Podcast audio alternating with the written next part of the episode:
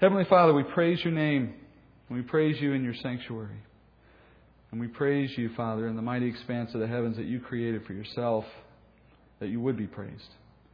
We praise you, Father, for your mighty deeds, for those things you do in our life every day, and for the ways you show yourself to us in your mighty ways. We praise you, Father, according to your greatness in excellence, your perfect nature, Father, the glory that is yours alone. We praise you, Father, for the fact that you have brought it to us in a way that we can understand it in a limited sense through the through the presence of your Son on earth and the Spirit in our hearts. We come to know a little of your greatness, and we thank you, Father, for that. And we praise you here this morning, Father, with trumpets and with guitar and with our voices. Father, we praise you because you are deserving of that praise, and everything that has breath, Father, is to praise your name. And now, Father, we praise you through the study of your precious word. We praise you for the works that it represents and teaches. We praise you, Father, for the power that you dem- displayed in preserving it and bringing it to us. And we praise you, Father, for the wisdom and truth that it holds for us. In Jesus' name, amen. Genesis 30. This is the story, as you know, of Jacob and Jacob's family a story of human weakness set upon one another. It's ugly in a sense. It's all on display for us here in the text. And yet, as we study him and his family, what we're also studying is God's grace. And his grace and his mercy abound in the story of Jacob and his family. Because Jacob is a man of weakness. Jacob has a lot of faults, a lot of poor qualities. And his weaknesses propagate into the family. His wives first, and then later into his children because he's stubbornly continuing to seek after things that God Himself has not prepared for him. Or, at the very least, he's seeking at times for things that God may have for him, but he's going about it the wrong way. And in the course of all of that weakness, he's going to bring consequences upon himself. That's one of the basic rules of our relationship with God is that He loves us too much not to discipline us. And those consequences fall not only on him, but also on his family. He's a man who does not foresee those consequences.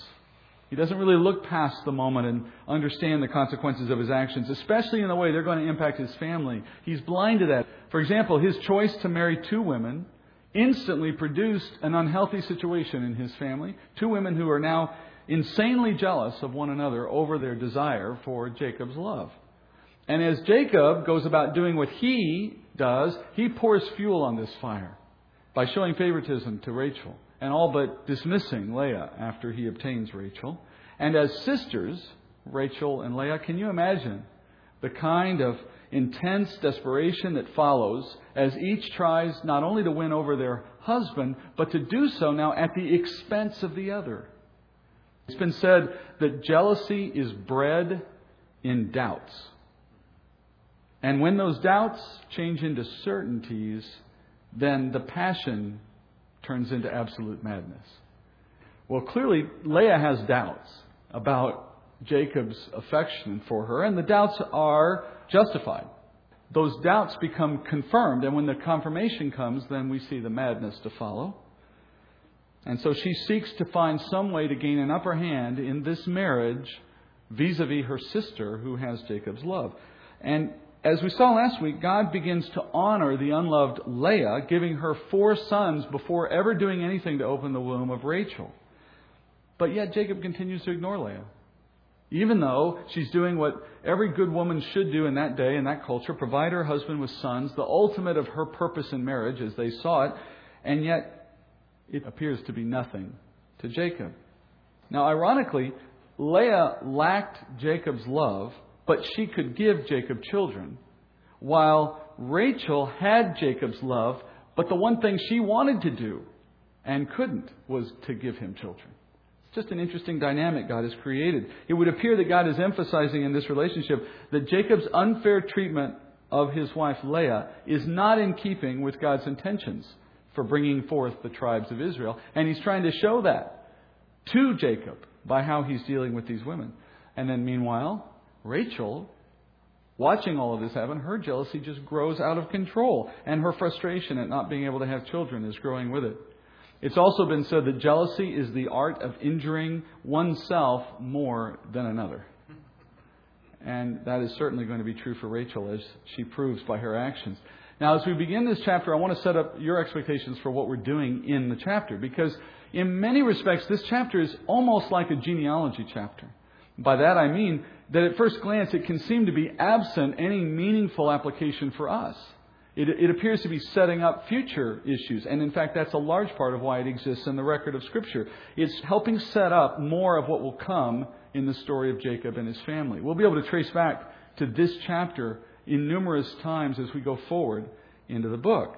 But that doesn't mean there aren't things here that God can show us concerning our own family life or our own behaviors and actions. So we're going to look at that as well. But the primary focus today is on the actions and the consequences for each of the actors in the story. Let's start in chapter 30, verse 1. We'll read the first eight verses. Now, when Rachel saw that she bore Jacob no children, she became jealous of her sister, and she said to Jacob, Give me children, or else I die. Then Jacob's anger burned against Rachel, and he said, Am I in the place of God, who has withheld from you the fruit of the womb? She said, Here is my maid, Bilhah. Going to her that she may bear on my knees, that through her I too may have children. So she gave him her maid Bilhah as a wife, and Jacob went into her. Bilhah conceived and bore Jacob a son. Then Rachel said, God has vindicated me, and has indeed heard my voice, and has given me a son. And therefore she named him Dan. Rachel's maid Bilhah conceived again and bore Jacob a second son. So Rachel said, With mighty wrestlings I have wrestled with my sister, and I have indeed prevailed. And she named him Naphtali. Well, presumably, and there is some things we have to assume here, presumably Jacob has been showing his affection to Rachel at least as much as he had been with Leah. And given the difference in the way he perceived the two women, we have to probably assume he's been giving even more of his affection to Rachel than he did to Leah.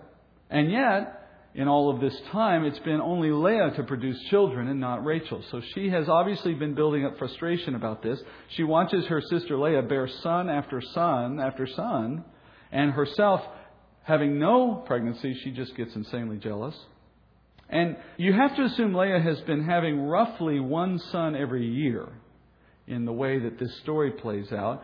And you'll see by the time we end this chapter that they have all of the sons that Jacob leaves Haran with in the span of roughly seven years. Thinking now from Rachel's point of view, it's been at least four years of this marriage and no children, nothing.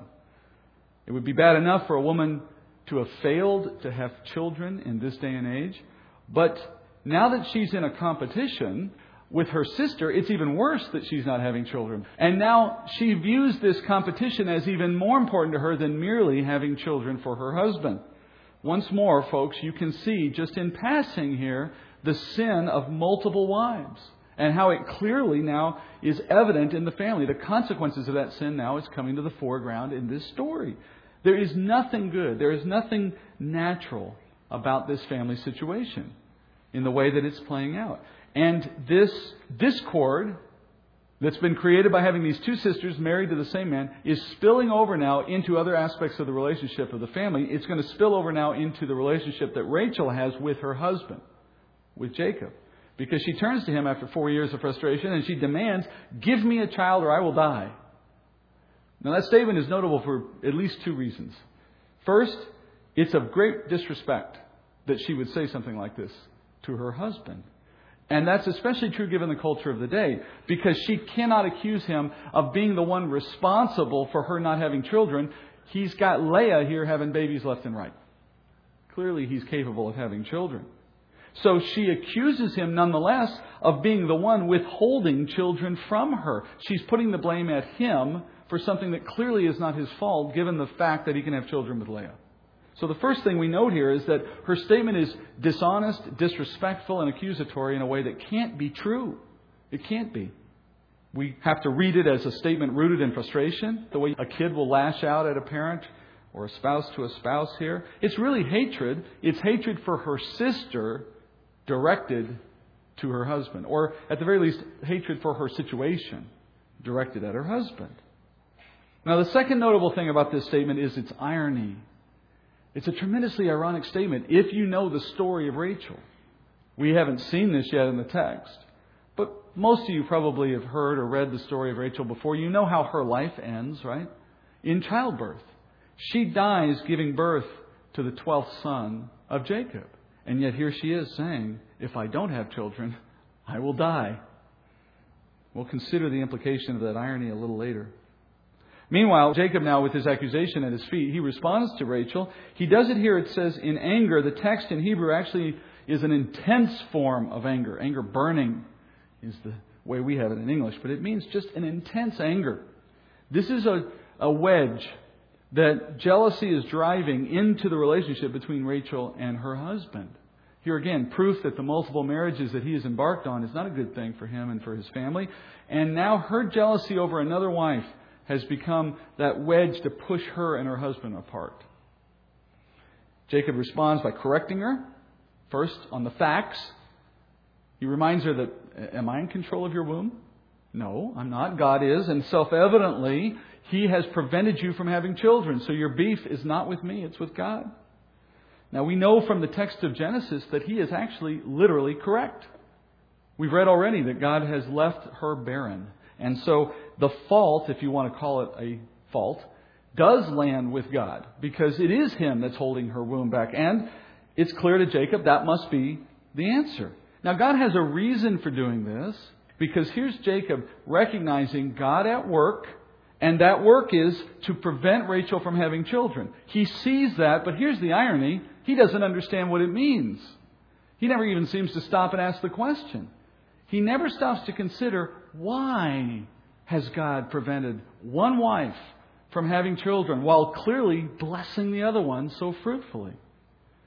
He doesn't stop to ask himself, is there some message in this for me? Is it perhaps that God has favored one wife over the other? Could it mean something about which of these women was my intended wife in the first place? We'll come back to that. So now we see Jacob's sin here, his sin of multiple wives, beginning to propagate into his family. Jacob rejected the wife God gave him, Leah, and in place picked a different woman, Rachel. And as a result of that sin, he has produced jealousy in his family. That jealousy has now shown itself in competition for children, who can bear children. And because God has favored the one over the other, that has now led for Rachel to be desperate and ultimately to seek a bad solution, to make her own way. Have we seen this before? A woman who has been withheld from having children, rather than wait on the Lord, chooses another solution, one that ultimately brings negative consequences for her. Well, like Sarah before her, she's doing exactly what happened in the case of Abraham and Sarah. She results here to a cultural practice, one that was legal in the culture, but is not in keeping with God's desires. She says, You can have my maid, Bilhah, as a wife. That's where we get the word concubine from. It means a slave woman who is made a wife of the slave owner. So she is, in fact, a wife. She has the same role and privileges in the family that any other wife would have, except that she is a slave of an existing wife, of Rachel in this case, which means she takes a lower station in the family. And it comes out most clearly in the inheritance. A concubine has no inheritance from the man that she's married to, versus a true wife, a free wife. But Rachel has said to Jacob, You can have a third wife. And the child from that concubine would legally be considered the child of the owner, of Rachel. That's the meaning of the term, I will bear on my knees. What she's saying is, I will act, Rachel will act as the midwife on her knees in front of the woman giving birth, take the baby as it's born, and both symbolically and literally claim it as hers. And so she's saying to Jacob, I can't have kids. But if you marry my maid and make her your wife, you can make up for this deficit. This idea traces back to her earlier statement that it's his fault. She said, It's your fault I can't have kids. The least you can do to honor me is marry my maid so that when she bears, I will receive that child on my knees as my own. And then you'll at least have made up for the fact that you can't give me children. Now, where's Jacob in all this? Giving the maid as a wife is a sin. It was a sin for Sarah to do it. It's a sin now for Rachel to do it. Jacob's right response would have been, I'm not going to sin because you're not having children. Remember, he's already had four by his other wife. It's not as though this is the only way he'll have children. Instead, he entertains the request and he goes along with it, just as Abraham did. It was sin for Abraham to do it then, it's sin for Jacob to do it now. Isaac and Rebekah, you remember, they never resorted to this. They had exactly the same circumstances, but they're set apart in Scripture as the example of those who would wait on the Lord. And if you remember, what did they do with that time that they had in waiting? They prayed. They asked God to solve the problem. And when the time was right, He did. But here's Jacob, a man who always gets what he wants the fast and easy way. That's really a way to sum him up in your mind. If there's a shortcut, he takes it. If there's a way that he can scheme, he'll use it. And here's a man who's already married twice. What's a third wife when you already have two? Where's the harm? Well, of course, the harm is the multiplication of jealousy, the multiplication of sin in the family, the multiplication of the consequences. So with Bilhah, we're now told Jacob is able to produce two more sons Dan and Naphtali. The name Dan means judge because Rachel said, God has vindicated me. Or the word judge there refers to God having declared or judged her to be innocent. But it carries an implication. The implication is she's saying to her sister, through this name, God judged our situation, and sitting on high, He looked at me and He looked at you, and He decided I was the one who was right, and He favored me over you. She's named the son as a mockery of the other wife. Dan, judge. And then the second child comes along, Naphtali. Naphtali means I have wrestled. And here again, this is a dig, an insult against Leah. Because she's saying, I have wrestled, I have fought with my sister, and I came out on top. I'm bearing sons now. Legally, they're her sons, even though they're coming through the other wife, but she's saying they're mine because that's how the law reflected it. So, what's truly going on here in this family? We know the Lord is allowing these children. There's never any doubt about that. These children are coming because the Lord has opened Bilhah's womb and allowed these things to happen, of course. And He has good reason for doing it. But his purpose in doing it is not the one Rachel has assumed it to be. Rachel's attitude here is very typical of what we will always see among those who know the Lord but are living far from Him, that are outside His will. And the attitude is this we presume to tell others what God is doing in our life and why, but we have the answers completely wrong. We'll always, and, typically the heart of it is to find a way to justify their circumstances in some respect so as to imply God's approval over those circumstances. So when good things are happening to us, though we're sinning, we justify the sin by the consequences or the outcome, the short term outcome, by pointing them and saying, well, if God wasn't happy with what I'm doing, He wouldn't let this good thing come from it. So clearly I must be okay with God. We assume that the mere fact that we're getting something we want is proof that God also wants it. But that makes no sense on its face, right? Because we often get the thing we want when it isn't what God wants. We have a word for that sin. Every time we sin, we're doing something we want that He doesn't want. And the fact that we can accomplish something in the course of that is not proof of anything, except that God will often forego judgment and will occasionally forego discipline. But that's hardly license for us to keep doing it, isn't it? It's fooling ourselves. Every day, billions of people do exactly what they want and get what they intend to get, and that has nothing to say about what God's view of it is. Except perhaps that it tells us God is capable of using sin to accomplish good purposes in the end. But that does not equate to God's approval of our sin. Think about how God used Satan in leading Judas to betray the Lord. The fact that God worked the plan in that way does not mean God approved of Satan, does? It just means he knows how to turn all things to good in his wisdom. So clearly, Rachel is engaged in a sinful hatred of her sister, a war with her sister, in spite against her sister. Leah, you could argue, is a victim in this case, but that victimhood doesn't last very long. Let me tell you, she joins the fight here pretty soon. So it's not going to be a one sided fight. As Rachel does all this, what is she assuming? Well, she's presuming, and we know this by the names that she's giving these boys. She's presuming that the Lord's on her side. The Lord wants her to win this fight. The Lord's in her corner saying, Go get him, hit him harder, harder, harder.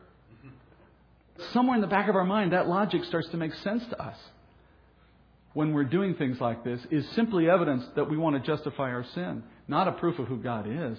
We don't have to look at circumstance in that way to know what God really thinks about our lives, do we?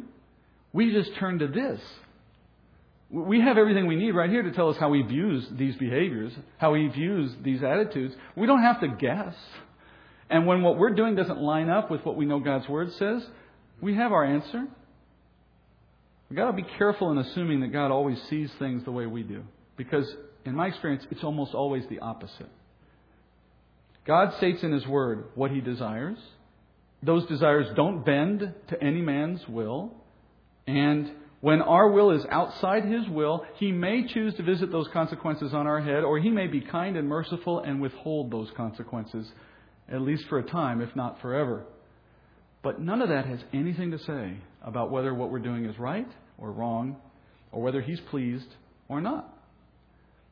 There's a corollary here. The corollary is when things are going badly in our life, badly by our standards, that itself says nothing about God's pleasure or lack thereof with us. Many godly men and women suffer greatly in this life because it's for their benefit spiritually and for God's glory ultimately. Those aren't measures of God's pleasure with them. The measure of His pleasure will be their willingness to obey Him despite their circumstances. That's the measure, not the nature of their circumstances. Now, in this case, God is speaking clearly to these two women and to their husband about his wishes. He's blessing Jacob with boys, primarily through the woman he gave him, that is, Leah. And God brought from her ultimately tribes like Levi to become priests, or the tribe of Judah to become kings to demonstrate to Jacob, this is the woman I selected for you. Now, Jacob has ignored that. He's chosen two more women on top of the one God gave him. And of those two women, one has been kept barren, to make a point to Jacob, and that only prompted him to sin additionally in an attempt to get around that barrier. And now he's had a maid that's borne only two children so far. In fact, she will bear only two sons. Now, the number two in Scripture, when it appears in Scripture, it has meaning. All numbers do. And the number two has the meaning of division in Scripture. Division. Just as the two boys of Abraham, Ishmael and Isaac, divided. And the two sons of Isaac, Esau and Jacob, were divided. Likewise, here, God is highlighting by having only two children come from this woman, Bilhah, that there is a division in the family of Jacob. The women are divided. Jacob's attention is divided. And eventually, the sons that are going to come from these women are going to be divided one against another in the family. Down the way of, of Israel's history, even the nation itself is one day divided, and the names of the tribes that head the two divisions are names that come from Leah and Rachel. The division is just starting, but it goes for quite a while and has a lot of consequences, and it runs deep. And the jealousy doesn't end here, that's for sure. There's more of that. Look at verse 9. When Leah saw that she had stopped bearing, she took her maid, Zilpah, and gave her to Jacob as a wife. Leah's maid Zilpah bore Jacob a son, and then Leah said, How fortunate! So she named him Gad. Leah's maid Zilpah bore Jacob a second son. Then Leah said, Happy am I, for women will call me happy. So she named him Asher. Start with the first verse in that passage and notice the scripture says she had stopped bearing, but there's no indication in there that God stopped her. And what I mean by that is, in the way Moses explains the outcome, he doesn't say God made her barren, whereas he has talked that way about Rachel. I think the cause is different in this case, and I think it goes back to the issue of Jacob's diverted attention. We know he prefers Rachel, that's clear enough. It's also the case, we're going to learn later in the text, that his normal nightly place to lay his head is in Rachel's tent. Jacob has had four sons with Leah, and once Bilhah, Rachel's maid, once she started bearing, there was little reason for him to spend any more time with Leah. The only reason he's had any reason to go into Leah's tent so far has been basically because he wants children and she's the one producing them. So he goes back to her regularly, maybe only once a year. Meanwhile, his affection is with Rachel and he spends his time in Rachel's tent. And now that Rachel has a way to provide children through Bilhah, that's even more incentive for him to simply stay in Rachel's tent. Maybe never to see Leah again in an intimate way. And so Leah notices, I'm not bearing anymore. Really, the text could say potentially that Jacob was not giving her the opportunity to bear anymore. So she hatches a plan, one that will compete with Rachel. Leah offers Jacob her maid, Zilpah. And the attraction for Jacob, how do you explain that at this point? The guy already has six sons, which is plenty in that day and age by the standards of the day. He has a good growing family. What's his incentive to add a fourth wife to the stable, so to speak? There's only one answer that comes to my mind, and that's lust. The pure, exciting value of a new woman in his life, which is sin, and it's not something God would endorse in any case. So he agrees to take the maid based on his flesh. More importantly, Jacob is clearly advocating any leadership in his family. There's no pushback, there's no discussion. These wives of his can just throw extra women at him and he just takes them like they're another candy in the, in the candy store. There's absolutely no consequential thought from him about what is the limit for this family for me. What is God's will for me in this? We'll see that weakness time and time again in his life and in his family. It won't end with his wives. In coming chapters, we're going to watch him as he deals with his grown sons, as a man who gives little regard for God's direction in his life, at least at times, and allows his sons to rule the family in a very unfortunate way, in a very negative way. Going back to Leah and Zilpah for a moment, we hear Zilpah now giving children to Jacob, two sons, Gad and Asher. Gad comes from the Hebrew word for fortunate, that's why she names him that. And Asher literally means happy so she names him Asher. But like Rachel, these names are directed at her sister. Remember how she named the fourth son of the first four? Judah? It means praise, as in praise the Lord.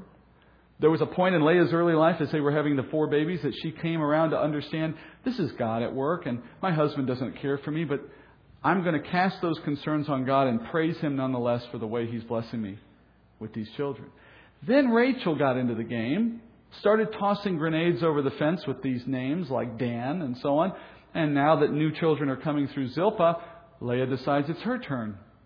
And so she says, I'm the one who's happy. I'm the one who has fortune, that God is shining his face upon me now. The tables have turned in my direction. At this point, I, I, have to literally imagine if this didn't stop, if they didn't stop having babies, we'd get down to the point where the names were like Nan, Nan, Nan, Nan, and whatever else they could come up with, because they're getting to that point of silliness. Now, once again, God delivers new children, but how many does He deliver? Only two to this woman. Another coded message of division. But the story of the children is not over even yet. Look at verse 14. Now, in the days of the wheat harvest, Reuben went and found mandrakes in the field and brought them to his mother Leah. Then Rachel said to Leah, Please give me some of your son's mandrakes. But she said to her, Is it a small matter for you to take my husband? And would you take my son's mandrakes also? So Rachel said, Therefore, he may lie with you tonight in return for your son's mandrakes. When Jacob came in from the field in the evening, then Leah went out to meet him and said, You must come in to me for I have surely hired you with my son's mandrakes. So he lay with her that night. God gave heed to Leah, to Leah, and she conceived and bore Jacob a fifth son. Then Leah said, God has given me my wages because I gave my maid to my husband. So she named him Issachar. Leah conceived again and bore a sixth son to Jacob. Then Leah said, God has endowed me with a good gift. Now my husband will dwell with me because I have borne him six sons. So she named him Zebulun. Afterward, she bore a daughter and named her Dinah. Well, Jacob's oldest son, Reuben, becomes a focus for a moment. He's about five or six at this point, and we're guessing that based on the fact that these children all come within seven years, and he's the oldest. He goes out into the field during the harvest, playing around as the men probably work the field, and he finds a flower called a mandrake. Now, mandrake is a rare flower. You wouldn't find it very easily or very often. It's a wild plant. It has bluish flowers, and they produce a very yellowish, plum like fruit in the summertime. It's prized, and still even to today in the Middle East, it's prized as an aphrodisiac, as an inducer of fertility. That's the myth behind it. It has a name called a dudae today, and it means beloved. In English, it's sometimes called the love apple. Well, it's obvious then why both women are desiring it under the circumstances. Reuben, just doing what little boys do, thought it was a pretty flower and brought it home to his mom. It's a simple little gift. But when Rachel sees it, she immediately recognizes it for what it is. She also sees it as something that could solve her infertility problem. Because remember, Rachel is the only woman of the four to this point who's not had any children of her own. And though she's had the legal children of Bilhah, it's still eating at her that she can't have any children of her own. So she asks Leah for some of the mandrakes.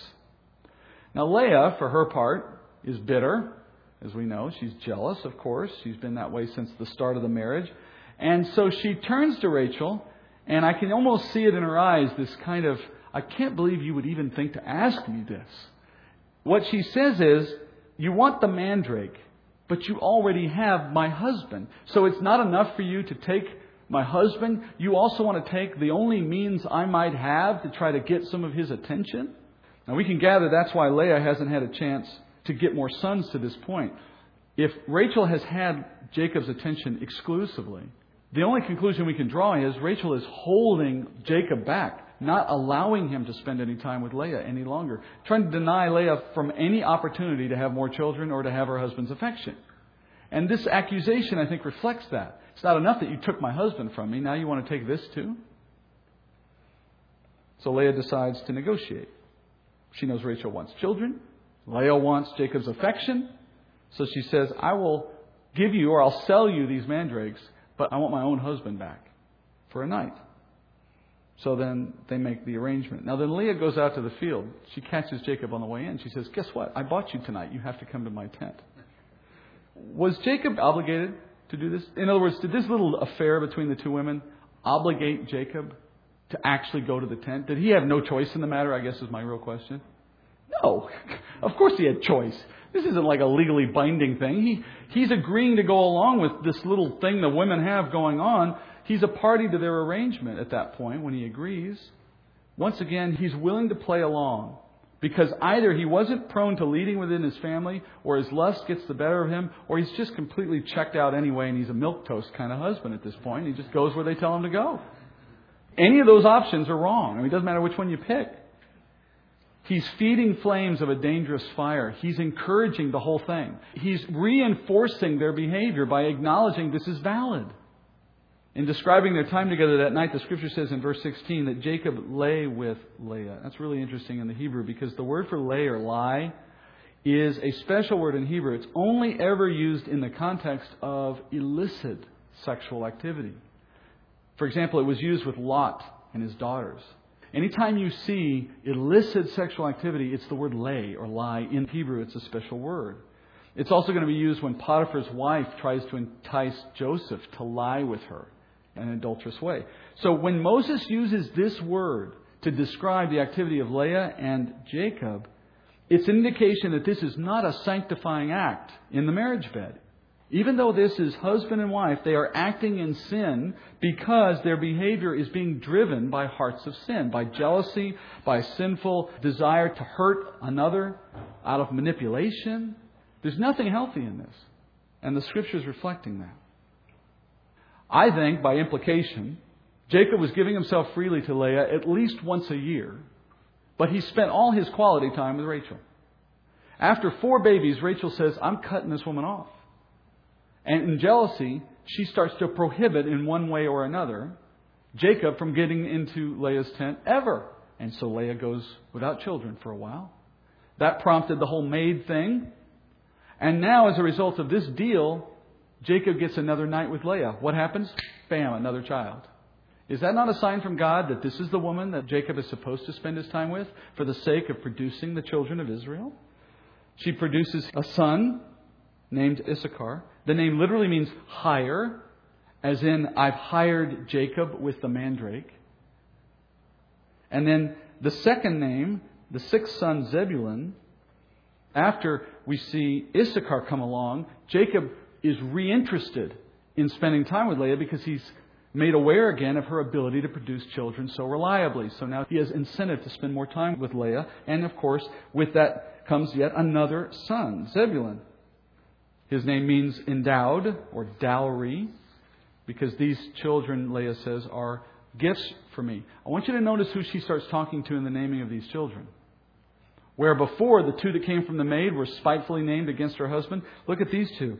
These now are said to be names in response to the Lord, thanking the Lord, recognizing the Lord at work. That he has decided to join back into this arrangement. At least the last name for sure is directed at the Lord. It would seem that she's lost her appetite of attacking her sister in this process. To end today, I want you to look at the last child that's brought into the story in Genesis 30. God brings grace to Rachel so that she might bear at least this child for Jacob. Verse 22. Then God remembered Rachel, and God gave heed to her and opened her womb. So she conceived and bore a son and said, God has taken away my reproach. She named him Joseph, saying, May the Lord give me another son. Obviously, the Lord is now ready for her to have children. It says that. God gave heed to her and opened her womb. Giving heed means gave regard for her and now has given her a child in the time when he was ready. He's waited long enough for those two additional sons of Leah to come into being. And then, at that point, he gives Rachel a child. God wanted to make sure that when the actual time came for Rachel to have a child, it would not be attributed to the mandrakes. A full two years has gone by, just long enough to make sure. The choice of the name she gives him is interesting and also ironic she names her son Joseph, which means literally, he shall add. And the reason he's named Joseph is said because she's told the Lord in this moment, I want you to give me another child. Thanks for this one, but I want another one. Let's just call this one Joseph to remind you of that. Now, God does eventually give her a second child, but she'll die in the birth of that second child. Let's end by considering God's wisdom here for how He used the sin of these women and the sin of Jacob in bringing 11 sons into Jacob's family. First, I'll repeat what we've said before. Jacob was intended for Leah, Leah was intended for Jacob. She has given him six boys in the span of seven years. There is certainly no doubt that if she had been his only wife, six could have become 12 in relatively quick order. There was no need for extra women in order to bring the kind of boys that Jacob was going to eventually arrive at. Second thing we notice is that every other wife of Jacob, other than Leah, has only two sons two for each of the maids and two for Rachel. The other wives, therefore, all represent division in the family of Jacob, while Leah has the honor of bearing three times as many sons as any of the other women, three being the number of God. Now, I don't want to make too much of the numbers, but to ignore them altogether would be to miss, I think, the point of what God is saying here. The third thing we notice is, as we know coming in the text later, Rachel will die in giving birth to her second child. I want you to think about that for a minute. A woman who dies in the second of the children she is able to give. Do you see some wisdom in God assigning Jacob to Leah and not to Rachel? When his intentions were to bring 12 tribes from whomever would marry Jacob? It appears as though Rachel's not able to live through 12 births. Leah could have a child every year, it would seem. God knew that giving sons to Jacob through Rachel would not be possible given his intent for Rachel. So he graciously kept Rachel barren as long as he did, giving Jacob even more time with that woman in his life before the second son's arrival and her death through that childbirth. See, from Rachel's point of view, it was God punishing it was her sister winning. From God's point of view, it was grace and mercy to forestall her eventual death from childbirth. You see how our perspectives can't see from God's perspective? We're supposed to trust Him. The last thing we note as we finish is all 11 of these sons are born within the seven years that Jacob is now working for Laban to pay for Rachel. The conceptions happened in the order that's described here, but obviously, in order to put 11 births into seven years, many of these pregnancies are concurrent. They're going on at the same time. These women are pregnant at the same time. So that by the time Jacob is ready to leave the land, he will have acquired all but one of his sons, those that God has destined for him. Nevertheless, God used Jacob's sin and he used the jealousy of the women to bring the nation into existence in this rapid way so that the sons would all be of similar age in the family. And that ensured that this family is going to live and grow together, allowing God to direct their lives in unison according to his larger plan. In fact, that final son is born just as Jacob is leaving Haran as they're traveling away, which gives God opportunity later in the life of this family of Israel to raise boys into tribes in a way in which they're all living in virtually the same time of life. But the sin of the family, the sin of the patriarch, the sin of the wives is not done because it's going to fester in the lives of these boys. As we go forward into the end of this chapter and into future chapters, we're going to keep talking about what seeds Jacob sowed in the way he started his family and in the way he allowed this jealousy to play out, comes back to haunt him, haunt his sons, and leads to the most devastating experience in his life a few years from now. Heavenly Father, this story teaches us many things, some of which we won't learn for chapters yet to come. When we see the whole plan, when we see your hand, Father, working across many years. But even in what we do have today, Father, I thank you for the lessons that we take today from the text, the lesson to know that your work, Father, can often be beyond our understanding, that your ways are higher than ours, that our sin, Father, may produce consequences, or you may let them pass without consequences. But we can never assume, Father, that you are pleased with our mistakes, that you make light of our sin. But we know by your word that you wish those things would end. So I pray, Father, that we would be reminded in subtle ways, in merciful ways.